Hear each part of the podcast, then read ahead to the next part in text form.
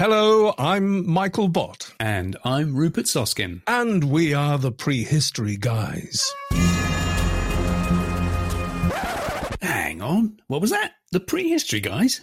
Yep, Prehistory Guys. Not Standing with Stones then? Nah, Prehistory Guys. This is the Prehistory Guys podcast now.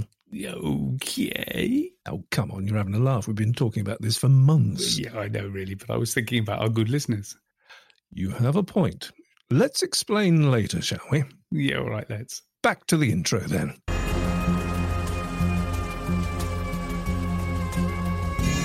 So, welcome to the first Prehistory Guys monthly podcast, which is actually the Standing with Stones podcast number nineteen for October two thousand nineteen.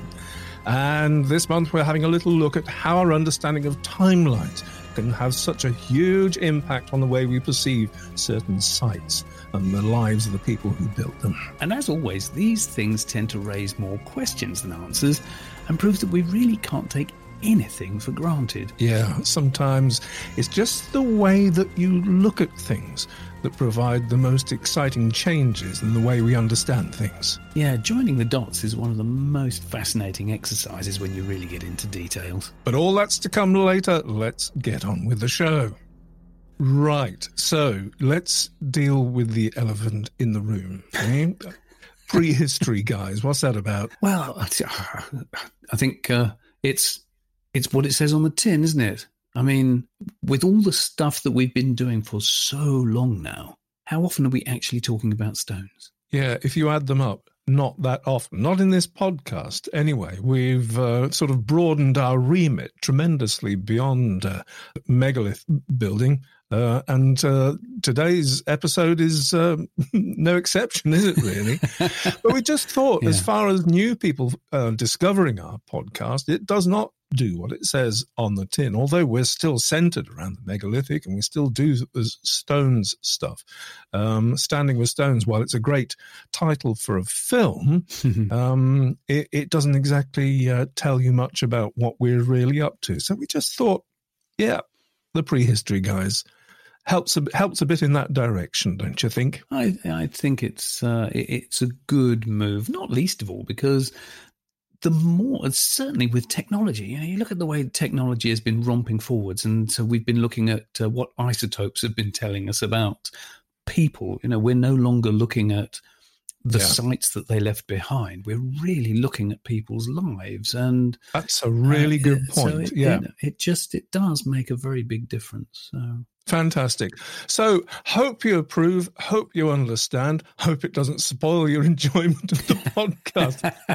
I know how people uh-huh. love change, but uh, we're excited by the possibilities it brings anyway. So, but also, before we start, can we do a big shout out for our Patreon supporters? Indeed, we must.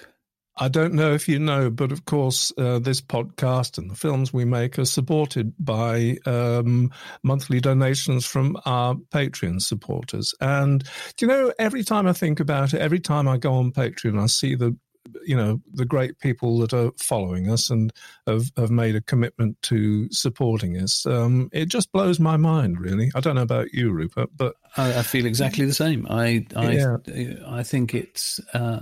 Apart from, it's such an affirmation, you know, when uh, when people uh, like what you do enough to actually put their hands in their pockets and help you keep making it, uh, it it's, uh, yes, it moves me.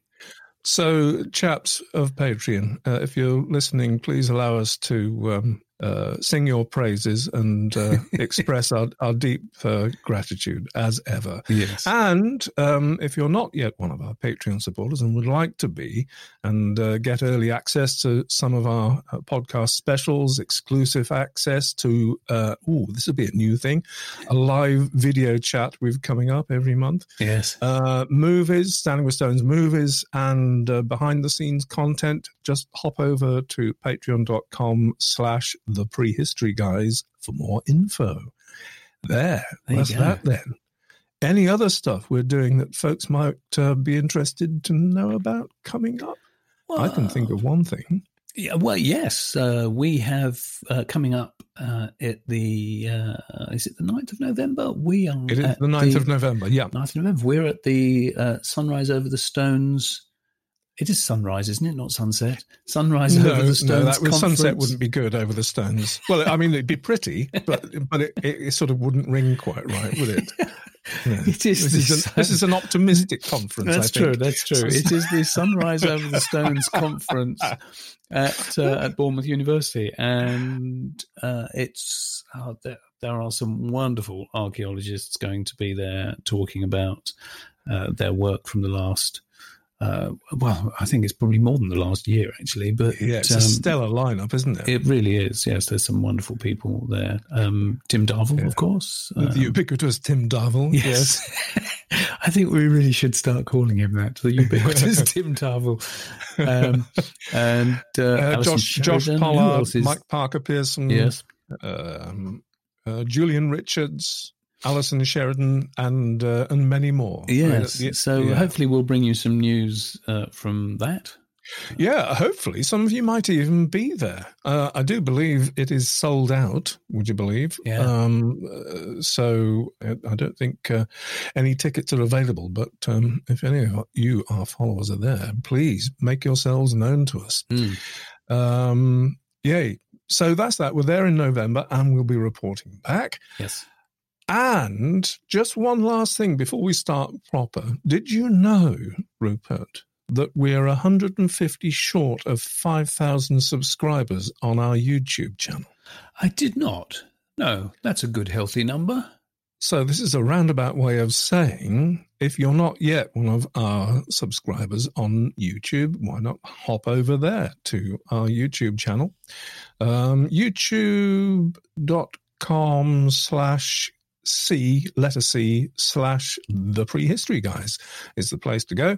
Um, yeah, and uh, and subscribe. I don't know if we get any perks at uh, when we get to five thousand subscribers. Think I think we, we do when we get to ten thousand subscribers. I think they send us stuff and give us extra stuff. Do they? So, yeah, yeah, yeah. So, you know, only another five thousand one hundred fifty to go to that. But, um, yeah, we'll get there. There you go, we'll folks. There. Tell your friends. Yeah. Anyway, less about us. So off we go with pod number nineteen. What, what on earth could be pushing back the boundaries this month, Rupert? Well, wait for it. It is yet another astonishing discovery from the Denisova Cave in Siberia. What? That's ridiculous. You wait forty thousand years and then a load of astonishing discoveries all turn up at once. yeah, yeah, almost actually. This is uh, this is actually from ninety thousand years ago. And what? I, I know. And it comes from that tiny fragment of bone that was discovered in the Denisova Cave back in two thousand twelve. What, you, you mean they've got even more stuff out of that little piece of bone, that, that one piece of bone? That tiny piece of bone, yeah, brace yourself. So okay. the, the bone was originally discovered by the team of Russian archaeologists, and it was established that the bone came from a young girl who was about thirteen years old when she died, ninety thousand years ago. Well, then the bone was handed over to a group of researchers at the Max Planck Institute for Evolutionary Anthropology in Leipzig, in Germany.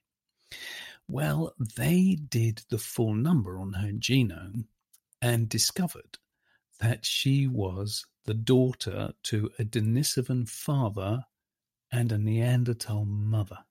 Oh, good grief. I know. I know. She is the first Neanderthal-Denisovan hybrid ever found.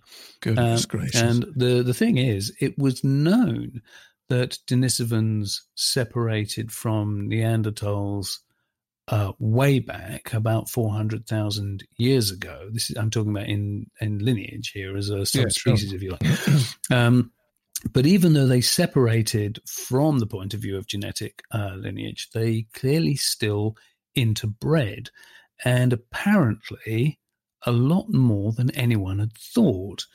So closer scrutiny revealed other surprises. Her mother was more closely related to the Neanderthals who came from Western Europe, much closer than those who were already living in the Denisova Cave uh, and right. roundabout. And also that her Denisovan father had at least one Neanderthal ancestor in his family history, showing that the interbreeding was far from unusual. Uh, well, yeah, I mean, that's mind-bending, but of course it is possible that it was actually bordering on the normal. Uh, do you know what? I, yeah. I think that's a good point. Uh, and after all, they would have been totally unaware that they were technically different subspecies. Even if they looked a bit different, you know, they wouldn't have known they were different. Um, but, you know, a, a, another interesting detail is that yeah. the research has shown that Denisovans mated with modern humans in two distinct periods, if that's the right word to use. Right. Um, so basically, researchers, this is so clever, researchers took the Denisovan girls' sequenced genome yeah. and compared it with thousands of whole genomes from around the world. So they found that the most closely related... We're talking about living people here. They compared yeah, okay. the uh, to uh, living people's genomes. And they found that the most closely related were in the east, over in Oceania, most significantly in Papua. Okay. And then they found ge- different genetic links with people from China and Japan. So basically the modern genomes show quite different inherited sequences, showing that they interbred in different periods. Um, uh, not surprisingly, uh, that's all quite complicated and not a thing for a single podcast. No, probably not. It's probably not even... for my brain to take in, let alone sort of regurgitate it for our dear listeners. But um, I don't, we should also probably flag up that all this research is based on the single Denisovan genome we have. So much of this understanding may change as more specimens come to light. So true. So very, very true. It's all very exciting. Yes. So, so yeah, that's uh, probably enough of that. But yeah, but tune in next month for the latest episode of The Bone in the Cave, the finger that just keeps on giving. It's true. Oh, Lord. Anyway, um, yeah. Shall we move on to the news?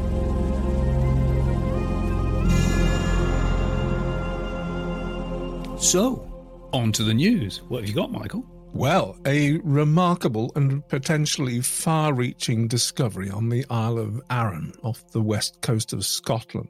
Now, this, once again, is something that would have been impossible to know even just ten years ago and comes from LiDAR technology. For any listeners who don't know, LiDAR stands for Light Detection and Ranging, a technique where lasers are used to detect anomalies on the ground.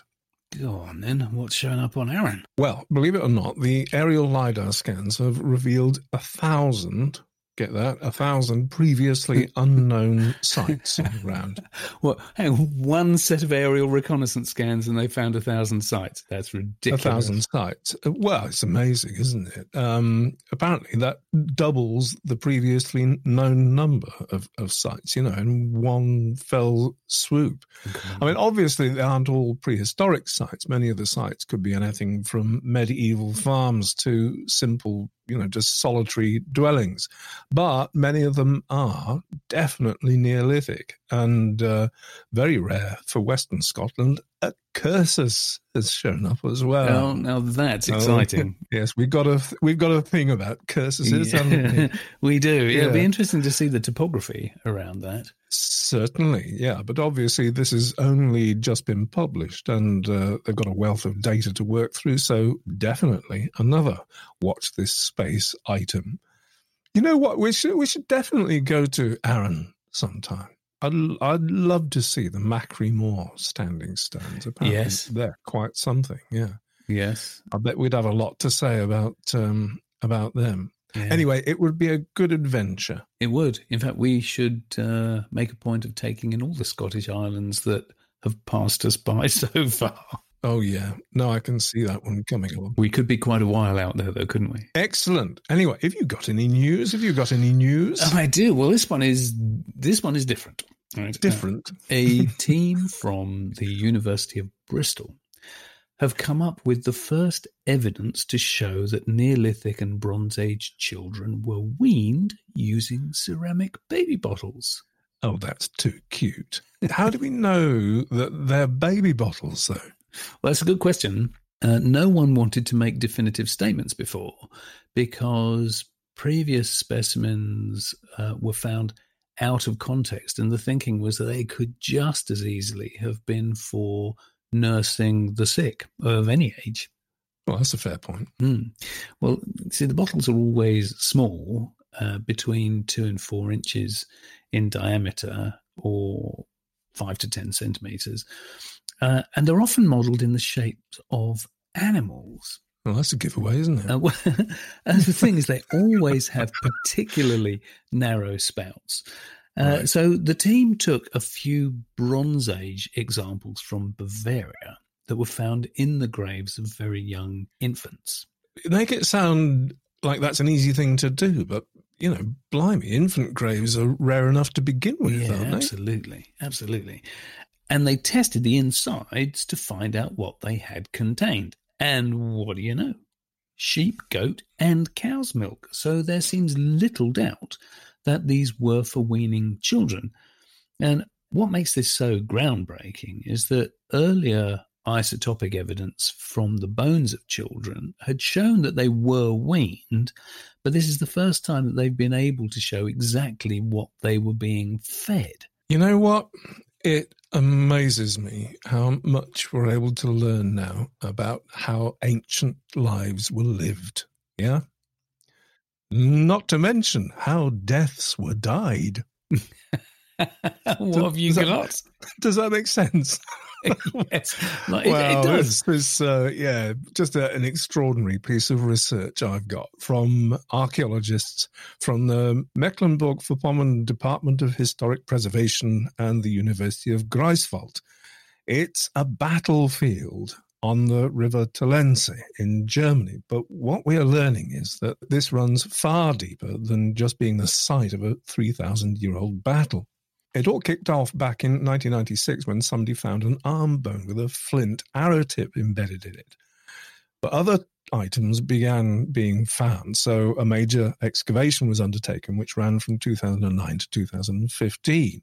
A huge number of bones were found, horse bones as well, and all sorts of weapons, blades, clubs, axes and arrows. The thing is that along a three-kilometre stretch of the river, carbon dating on all the bones showed them to be the same age, twelve fifty B C, the inference being that they're all related to the same event. That is fantastic. Yeah, I mean, the, the research is still very much ongoing, but they've been able to show that all this centred around a narrow crossing point on the River Tellense. Even back then, it was a river valley with very swampy ground.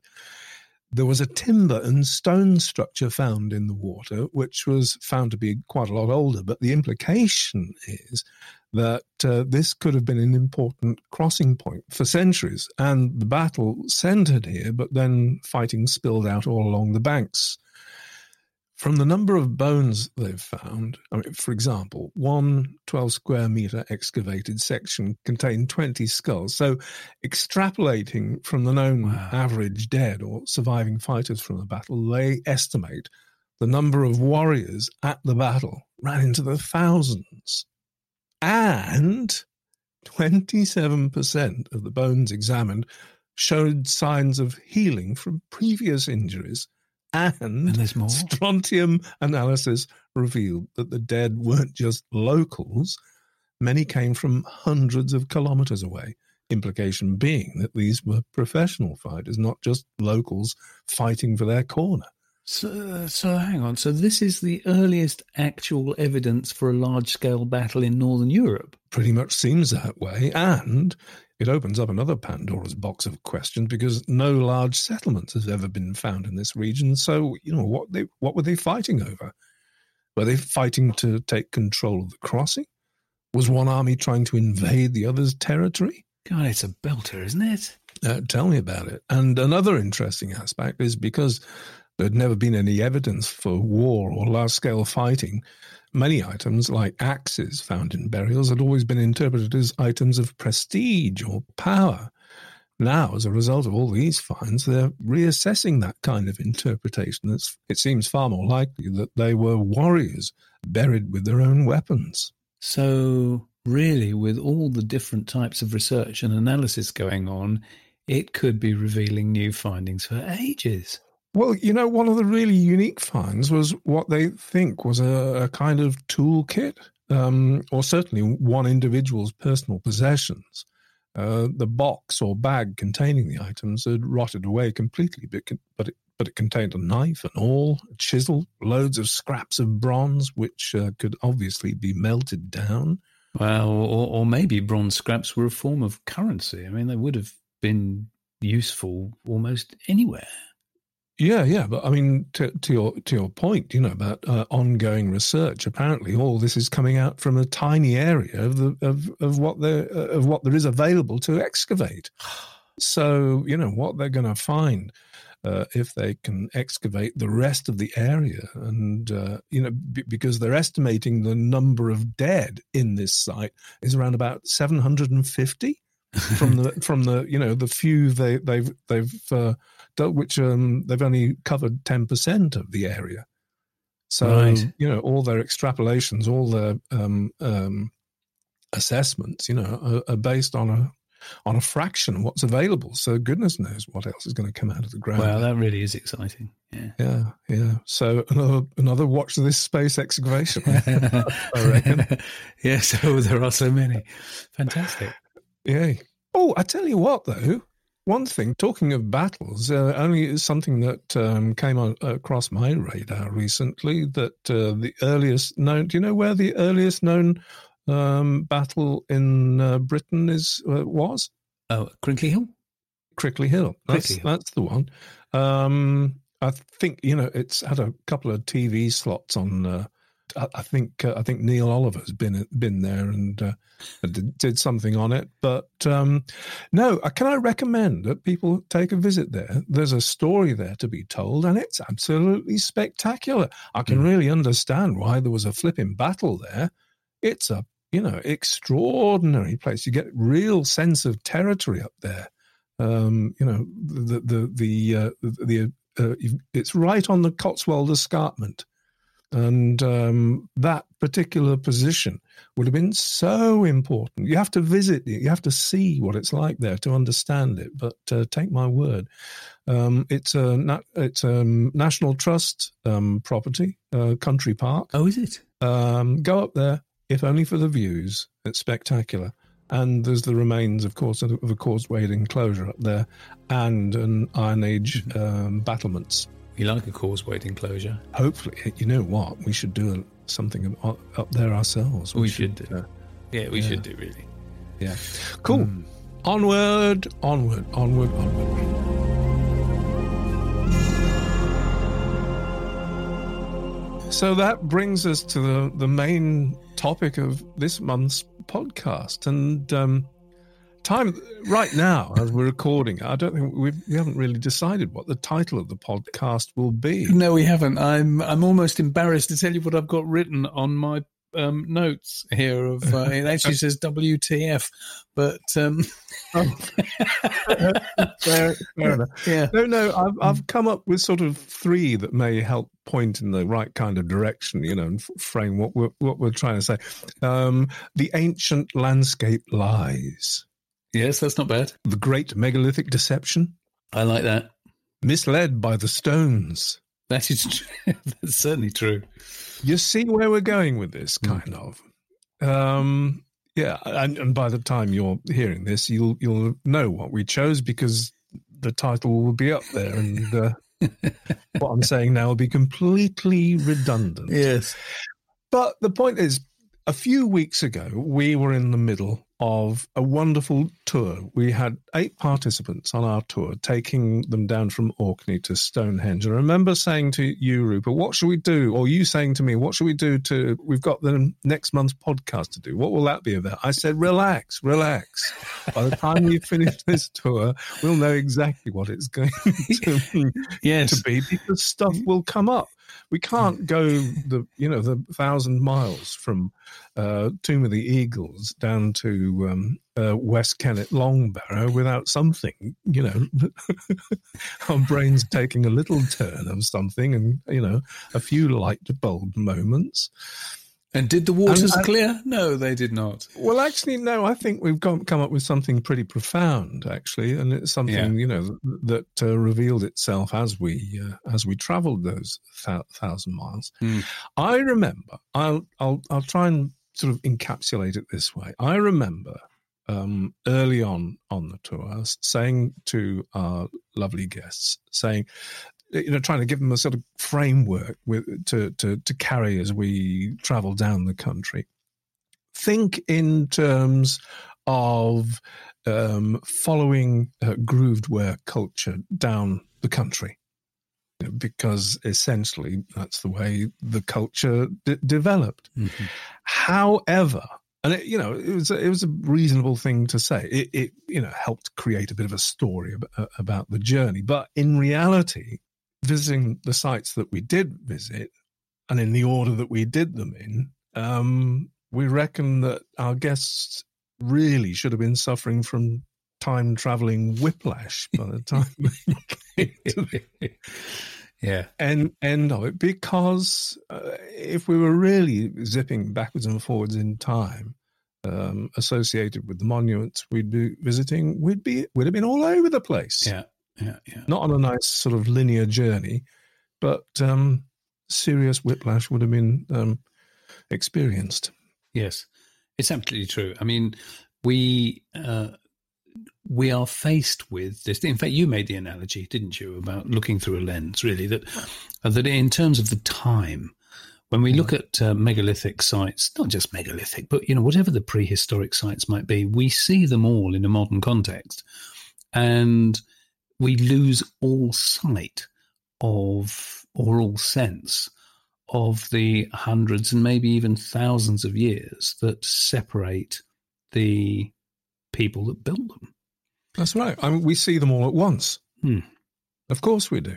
Um, um, as in the same way that a, a telescope or a telephoto lens or what have you um, sort of makes things appear closer together. Hmm. Um, You know, when we look at the megalithic landscape, it completely removes the hundreds and, as you say, sometimes thousands of years but that are, in reality, between one monument and another. It is. It's very true. And I think, I mean, it was interesting, um, actually, for...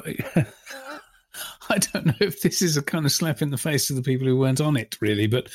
Uh, but one of the uh, the really interesting things that happened because of the tour was that Michael and I were just trying to make sure that, you know, basically we could answer any question that was going to be thrown at us by people who were seeing these sites for the first time. And you know what yeah. it's like? You know, sometimes you can just get so close to a thing that you, you know, your view becomes maybe a little bit linear, and you don't, uh, you don't see some of the things. Uh, to either side. So we were mm. we were pulling in all this information so that we could answer any question, and realizing that even our own interpretations had been colored by the way information is actually written down by academics. Um, mm. And I don't mean that in a in a negative sense in any way. way no. um, it, it's purely that people are giving you the raw information. So there's no flannel, there's no misleading going on. This is the raw information. And you can't help but interpret that in, you know, whichever way the, the words hit you personally, you will have an interpretation of those words. And sometimes you need to take your personal interpretation and throw it out the window and go and read those words again. Words again. Yeah. And that's what um, uh, what we've been faced with uh, recently is they think, oh, do you know what? I always thought this. And you read the information again, you think, oh, well, it could mean that, but actually it could mean this, or it could mean this, or it could mean this.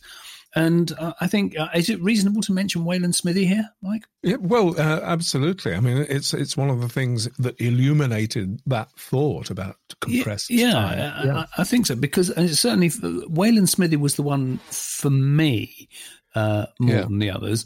Uh, Anybody uh, familiar with Way- Wayland Smithy? It's a, uh, uh, well, it's a seven Cotswold um, long barrow. Uh, on the face of it, it's reconstructed. It's not far from Uff- Uffington White Horse. Yes. In fact, it's on the same hill as Uffington White Horse. Up um, there on the Ridgeway. Yeah, and, yeah. yeah. Um, now, on the Ridgeway, yeah. The, the, the thing about Wayland Smithy, this long barrow, is that it was built in, there were two phases, and it was originally a timber mortuary house. And what you see there now is a very impressive megalithic facade in front of an enormous uh, long barrow. And uh, and the thing is that when you read the raw information, so what they found, they, they, they found fourteen burials that were interred when it was a timber mortuary house. So these fourteen burials, it doesn't really change anything, but just for information, there were eleven men, two women and a child. And the carbon dating showed that the first burials date from between three thousand five hundred ninety B C to three thousand five hundred fifty-five B C. Now, my interpretation when I read that originally, and I'm talking about years ago, that the way I interpreted that was that these first burials happened over a forty-year period. And then the last burials were between thirty-five eighty B C and thirty-five fifty B C, B C. So that's over like a twenty-five-year period. And now when I went back and reread that information, I realized that, no, that was entirely my interpretation. This is down to the carbon fourteen dating is just telling us that as, that all we know is that these burials happened between thirty-five ninety and thirty-five fifty-five B C for the first set, and thirty-five eighty to thirty-five fifty for the mm-hmm. later ones. That's just the carbon fourteen dating. Now, you can pick between those two because they, the second set sits within the first set. So you could just as easily say from that information, it could be just as likely to be true that they all happened on the same day in, pick yeah. a year, three thousand five hundred sixty yeah. B C. Uh, the carbon fourteen dating is giving you a latitude, and we actually don't know when they happened within that. They could, all these people could have died and been buried on the same day. We don't know. Yeah. It's such a good point, Rupert. Such a good point, and so well made. It's uh, amazing. We look at numbers and being, and this isn't. This is not a criticism. It's not pejorative in any way. It's the way evolution made us. Mm. But we are meaning-making machines. We are. We do it within seconds. Yeah. We make a story out of something within seconds of uh, acquaintanceship with uh, fresh data. It's amazing how we do it. And we can't help right. ourselves from doing it. Yeah, yeah, faces yeah. in the fire. Yeah, um, uh, and that's the thing to beware. That's it. I think we've said what we need to say. That's the end of the podcast. yeah. Do you know what? I think um, you made a lovely point, though, about, uh, you know, while we're still at Wayland Smithy, yeah. the, the fact that when the stones were put up at Wayland Smithy, that was actually, what was it, two hundred years? Was it two hundred years after West Kennet? That's right, yeah. Now, you see, that to me... Which, you uh, know, which you, you got to have, you get your, your geography right here, because at the other end, you know, at the bottom end of the Ridgeway, uh, Wayland Smithy is but ten yards off.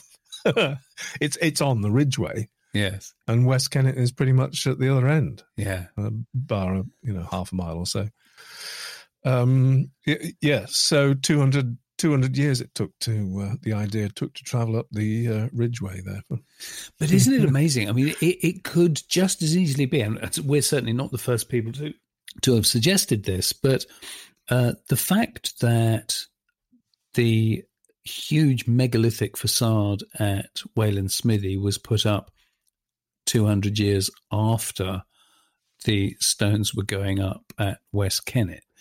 It's just possible that the people at Wayland Smithy were doing uh, an homage. Uh, you yeah. know, they, they, were, they were doing something in reverence to something that had been done by their ancestors a couple of hundred years before. Which they weren't quite in touch with. Yeah. I mean, who who who knows? Who knows? Actually, I'll tell you what, it's not an example exactly, but if we backtrack to Orkney a bit, mm. I mean, anybody that's any been to Orkney and visited the prehistoric sites, uh, I mean, it, it is overwhelming. Um, you, you you can't help but um, fall over them. The, the thing is, you know, that unless you have the information, unless you have the data, because of the way things have happened on Orkney, uh, you could go to Orkney and you, you would see that the stone walling of an Iron Age broch can be indistinguishable from the stonework of a Neolithic building, like um, like Skara Brae. Yeah, yeah, yeah. For yeah. example, yeah. You know, the the Ness of Brog, uh, the current excavation, they're dealing with building built upon building over mm. um, hundreds of years. It's a thought occurred to me. It's worth bear- bearing in mind that an Iron Age farmer picking up a, a stone axe from his land, or, or walking round a, a, a mound, a, the mound of a barrow on his land, was essentially looking back in time as far as we do to him now. Yes. Yeah, it's a good point. It's a very good point. All that time gets compressed. Yeah. I think the the way we can illustrate this better and, and kind of tease this apart uh, a, a bit and make it real, is uh, having a talk about the, the landscape around Avebury uh-huh. and West Kennet in in in particular. Yes. So we have West Kennet, West Kennet Long Barrow, first human bones placed in the chamber, what, about three thousand... Uh, three thousand six hundred... and fifty B C. Uh, are you remembering that? Or do you want me to look no, that up? I, no, I see some numbers in front of me. Oh, okay. I'm trying to make it sound as if I... I'm sorry. No, carry on.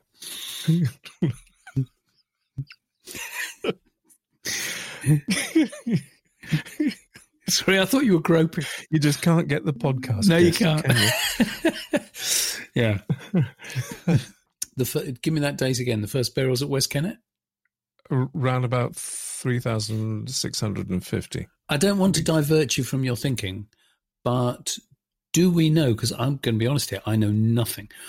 Uh, because East Kennet Long Barrow, which is actually yes. the the largest long barrow in Britain. Which, if it weren't for some trees, you could see from West Kennet. Yeah, but the fact that it's on private land and blah, blah, blah. Um, but actually, I don't know anything about it other than the fact that it's bigger than West Kennet. Do we know anything about the burials there? Was it older? Was Not it... a thing off the top of my head, anyway. No, okay. Uh, no, can't uh, can't help you there. I don't even know who, when, what excavated it. No, I don't. I don't know anything. No. Anyway, sorry. But we go. You walk up the hill there, as I'm sure many of you have done, um, walk up the hill to West Kennet, and you're struck with uh, an amazing view because mm. uh, the extraordinary thing in the landscape you can't escape is uh, Silbury Hill. Yeah. And then if you know the adjacency of things in the landscape there, um, you can all but see the site of the sanctuary. You can see pretty much the end of where that part of the Ridgeway comes to. Mm. And, of course, there's a thing called the West Kennet Avenue, which leads you over the hill and far not far away, quite, um, you know, just a couple of miles, if that. Is it a mile? I can't remember. To Avebury Henge. Yes. And you stand um, by the colossal stones at the entrance to uh, West Kennet. You think, wow, what an amazing megalithic landscape. Mm-hmm. What were our ancestors up to? Wrong. Mm. None of that was there when West Kennet was put up. Yeah. None of it.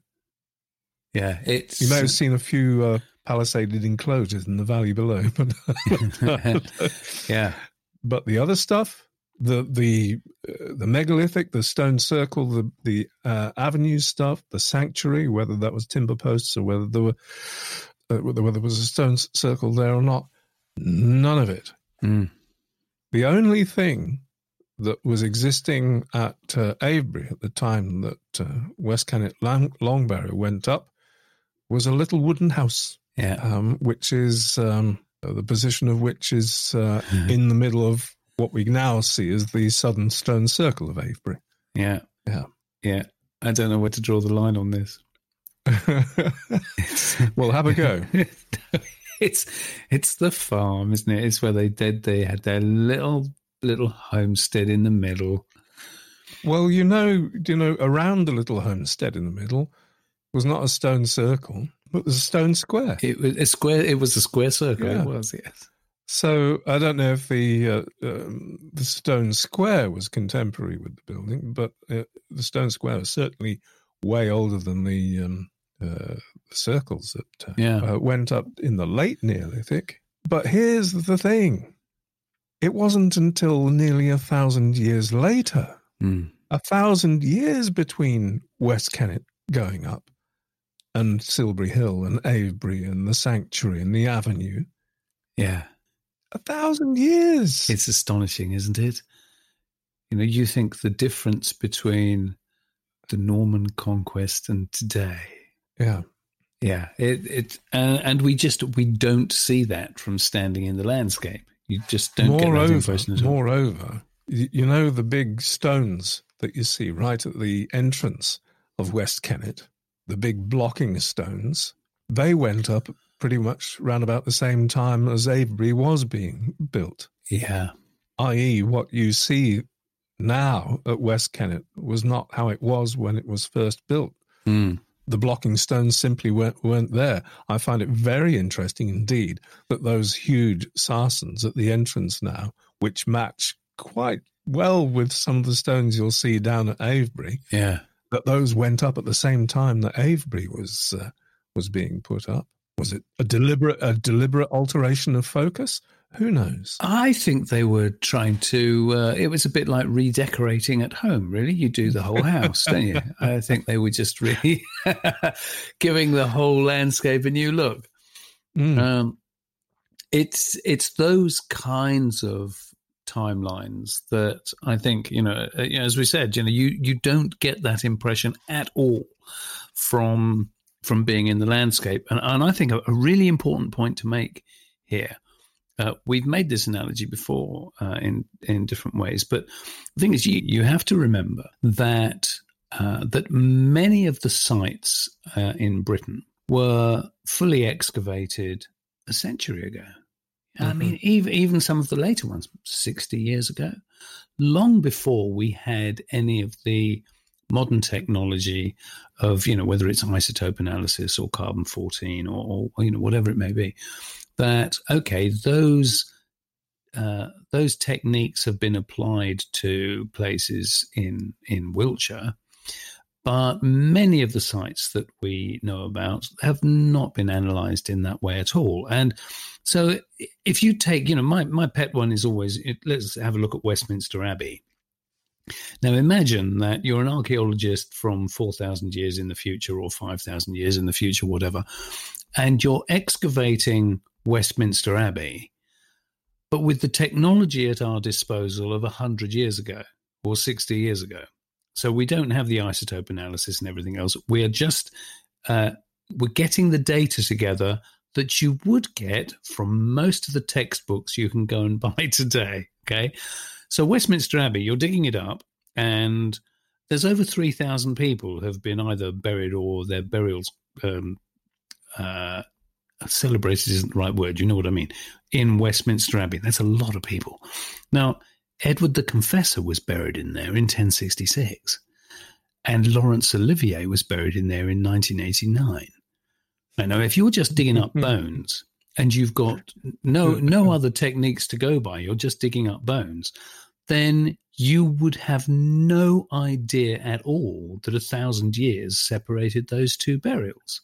Yeah. Another good point, and very well made. That's uh, that, that's an, another that's another strike one Soskin. uh, but it's true, though, isn't it? You know, that if yeah. we applied that thinking to, you know, just talking about Avebury and West Kennet, for example, then yeah. uh, you know, what you see in the landscape uh, would you would have no clue if it wasn't for the modern techniques that have given us that information. Yeah, yeah. Megalithic building went on over a very long period, and it changed vastly over that period. Mm. Here's here's an interesting way of looking at it. Britain's Neolithic landscape is is, is like a, a massive museum without any organisation of the exhibits. Yes. Yeah, you speak wise words, Obi-Wan. That is very true. It, yeah, but look, if if it was organised, if it was in a museum, if it was organised chronologically, the exhibits, I think, would be, probably be in two rooms. You know, there's the earlier bit and the later bit. But the first first room, you'd have the barrows, cursuses, causeways, en- enclosures and stuff like that in the first room.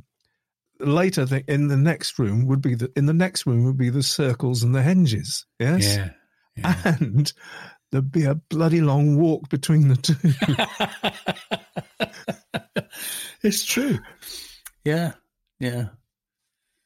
And on that bombshell. What? It's such a huge cultural difference, isn't it? You know, and yet we yeah. see it all in one time frame, and it's wrong. Yeah, yeah, yeah. No, that is a point well made as well. I hope, you know, we've kind of made our point there, really. Over and over and over again. You know, to put it succinctly, the point is really to be very careful about how, how you interpret the data that you read. Gosh, and do you know what, Rupert? What? We haven't even mentioned Stonehenge. No. No. Oh, God.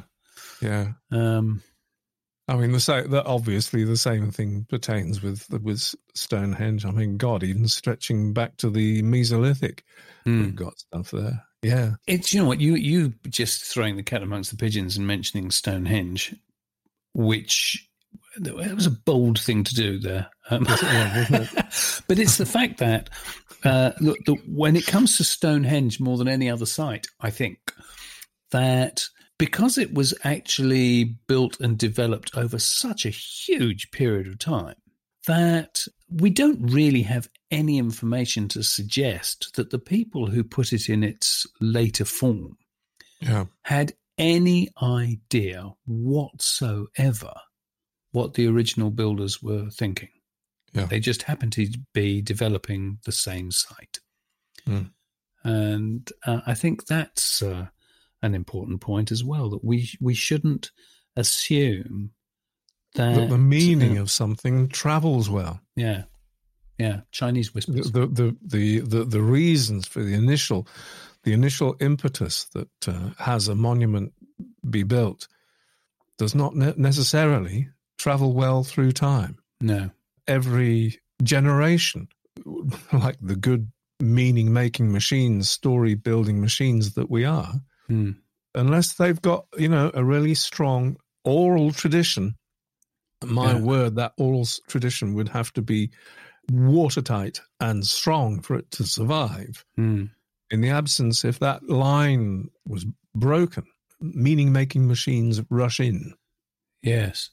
It is an interesting one. You know, we we, we made the analogy in, in Standing with Stones, actually, and it's just you've just reminded me of it again that... Oh.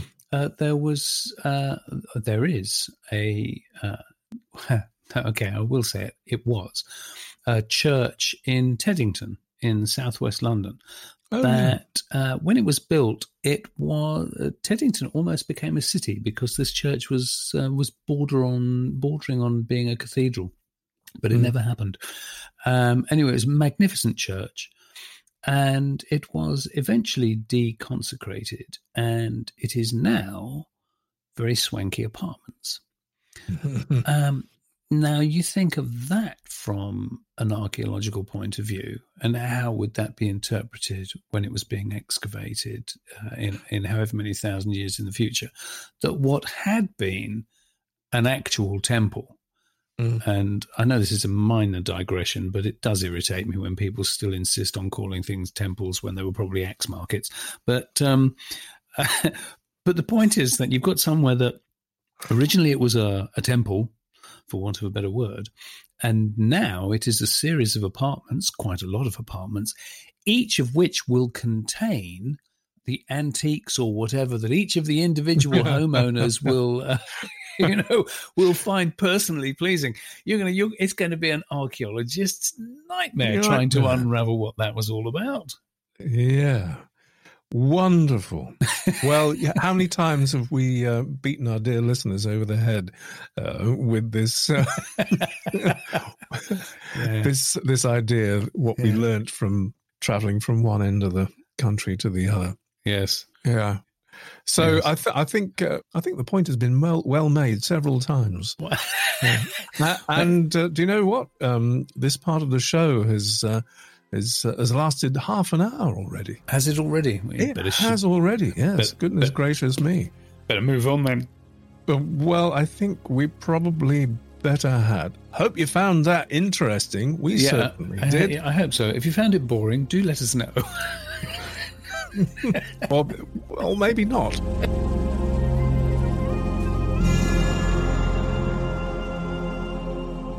So all of which brings us to question time. Anything arisen this month, Rupert?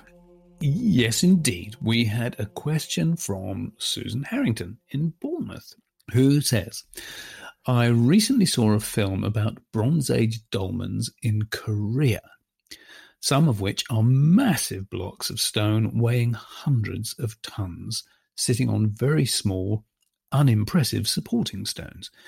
Do you really think these huge stones were deliberately placed on the small stones? I can't help thinking that if you were going to the trouble of moving such huge stones, you would make the walls or supporting stones somewhat more impressive. Yes, I, I, I think um, I think we both know exactly what Susan means. Mm. It has to be said. If you were walking past these Korean dolmens, you, you wouldn't notice that there were anything other than simple tumbled rocks. Yeah, I, I agree. I, yeah. I think it's quite possible, if not likely, that they were in situ and people dug away the soil bit by bit, just packed the uh, the small stones along the edges as they dug, so the whole thing remained supported when they opened out the central burial space. I have to agree there. I know they were quite capable of, of uh, in some instances, of heaving large rocks about. But it's a possibility that you've got to entertain whenever you look at massive um, uh, capstones, um, be it on barrows or um, what was the um, one in Ireland? What's the, that huge one in Ireland? Uh, I remember us uh, as we were standing next to that. Yes, indeed, all, it's the Browns Hill Dolmen. Browns Hill Dolmen, that's yeah. right.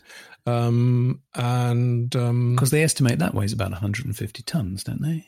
Yeah, yeah. And I, I seem to remember us musing whether that was, uh, mm. the earth from that was dug out in situ and, and uh, the yeah. stones propping that up were sort well, of edged in. See, the interesting thing about, um, you know, Susan mentioning the Korean dolmens specifically is that this these are dolmens in a particular region that she's talking about.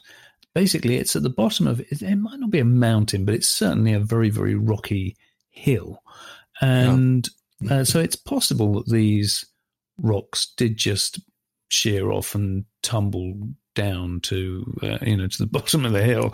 But the the, th- the thing that makes me think that, that that's quite likely is that there are other dolmens in Korea, Bronze Age dolmens, that look every bit as organised and smartly designed as any that we have in in Western Europe. I mean, there's one in particular in, in Korea that looks uh, just like uh, Pulnebrone in yeah. County Clare. Yeah. Um, you know, it's uh, uh, their narrow section, big slabs of stone, which are just very, very neatly formed mm. into a dolmen. So very, very different from these massive things with small stones underneath. No, I think because, you know, basically if if your dolmen is not designed to be an impressive thing, if it's really just to protect the remains of your dead, then all you need is enough space underneath the stone to inter people, don't you? So yeah. That's what I think. Yeah, yeah, yeah. Good question, Susan. If you could move a two hundred tons capstan, then you maybe take a bit more effort and make it actually look a bit more impressive rather would, than it looking a bit silly, really, on its little stumpy... Yeah. I don't know. We're being uh, applying modern aesthetics or something like that. But uh, yeah. yeah. I think the point holds true. Just when you see a big one, just think, hmm, mm. could that just be where it was from glaciation or what have you, and uh, it was just dug out from underneath? Yeah. Yeah. That's the sort of thing we probably will never know, but uh, anyway, I think we've made the point. I think you? we have. Good question, Susan. Thank you very much.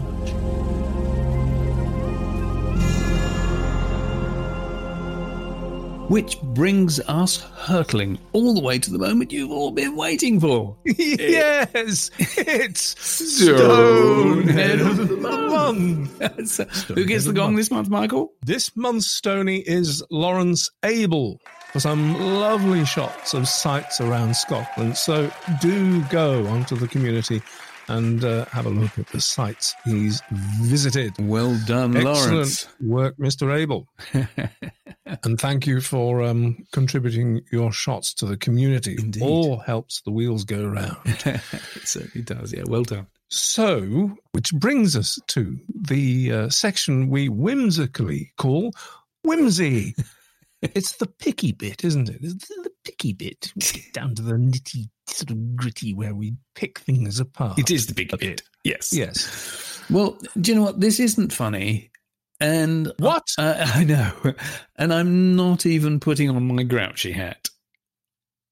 You, you're not being funny and you're not putting on your grouchy hat. There are some people that have waded through however long this podcast has been just for this section so they can have a good laugh, so you can lighten their day, maybe their life. I don't know. But where are you going to take this now?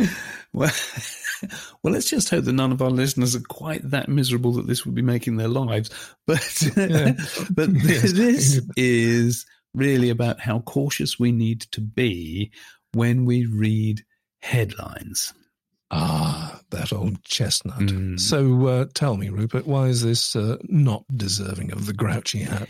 Well, it's not deserving of the grouchy hat because the overall research is absolutely fabulous and we mustn't throw Neolithic babies out with stone baths.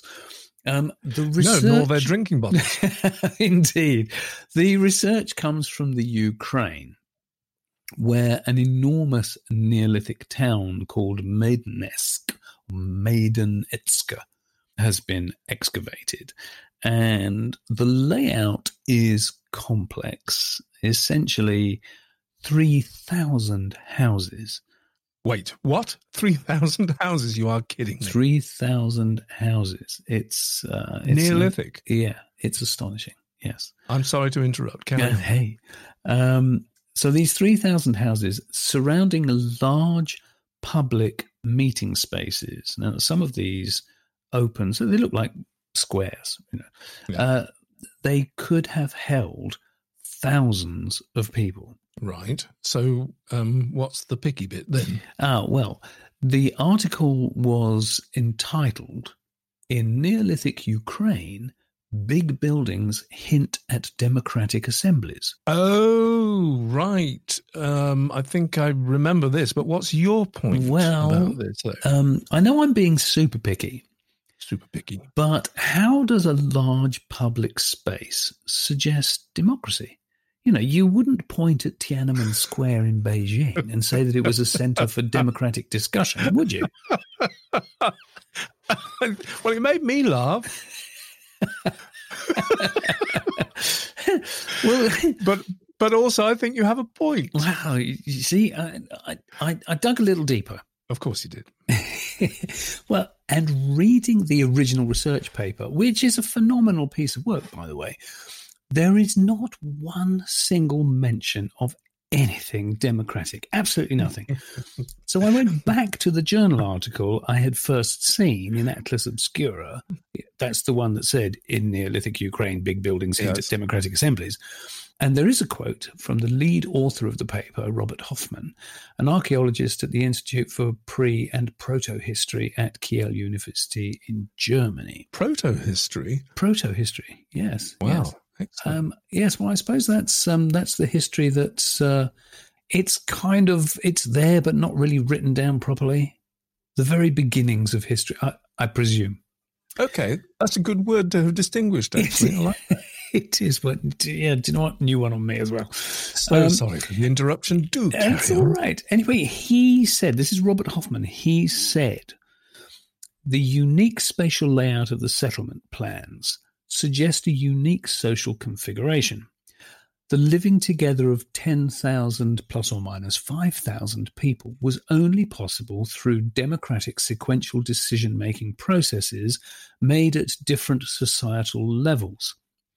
Right? Then the journalist writes, what he means is that the large community at Maidanetske relied on these civic centres in order to function. They were Neolithic negotiation rooms for all manner of prehistoric problems.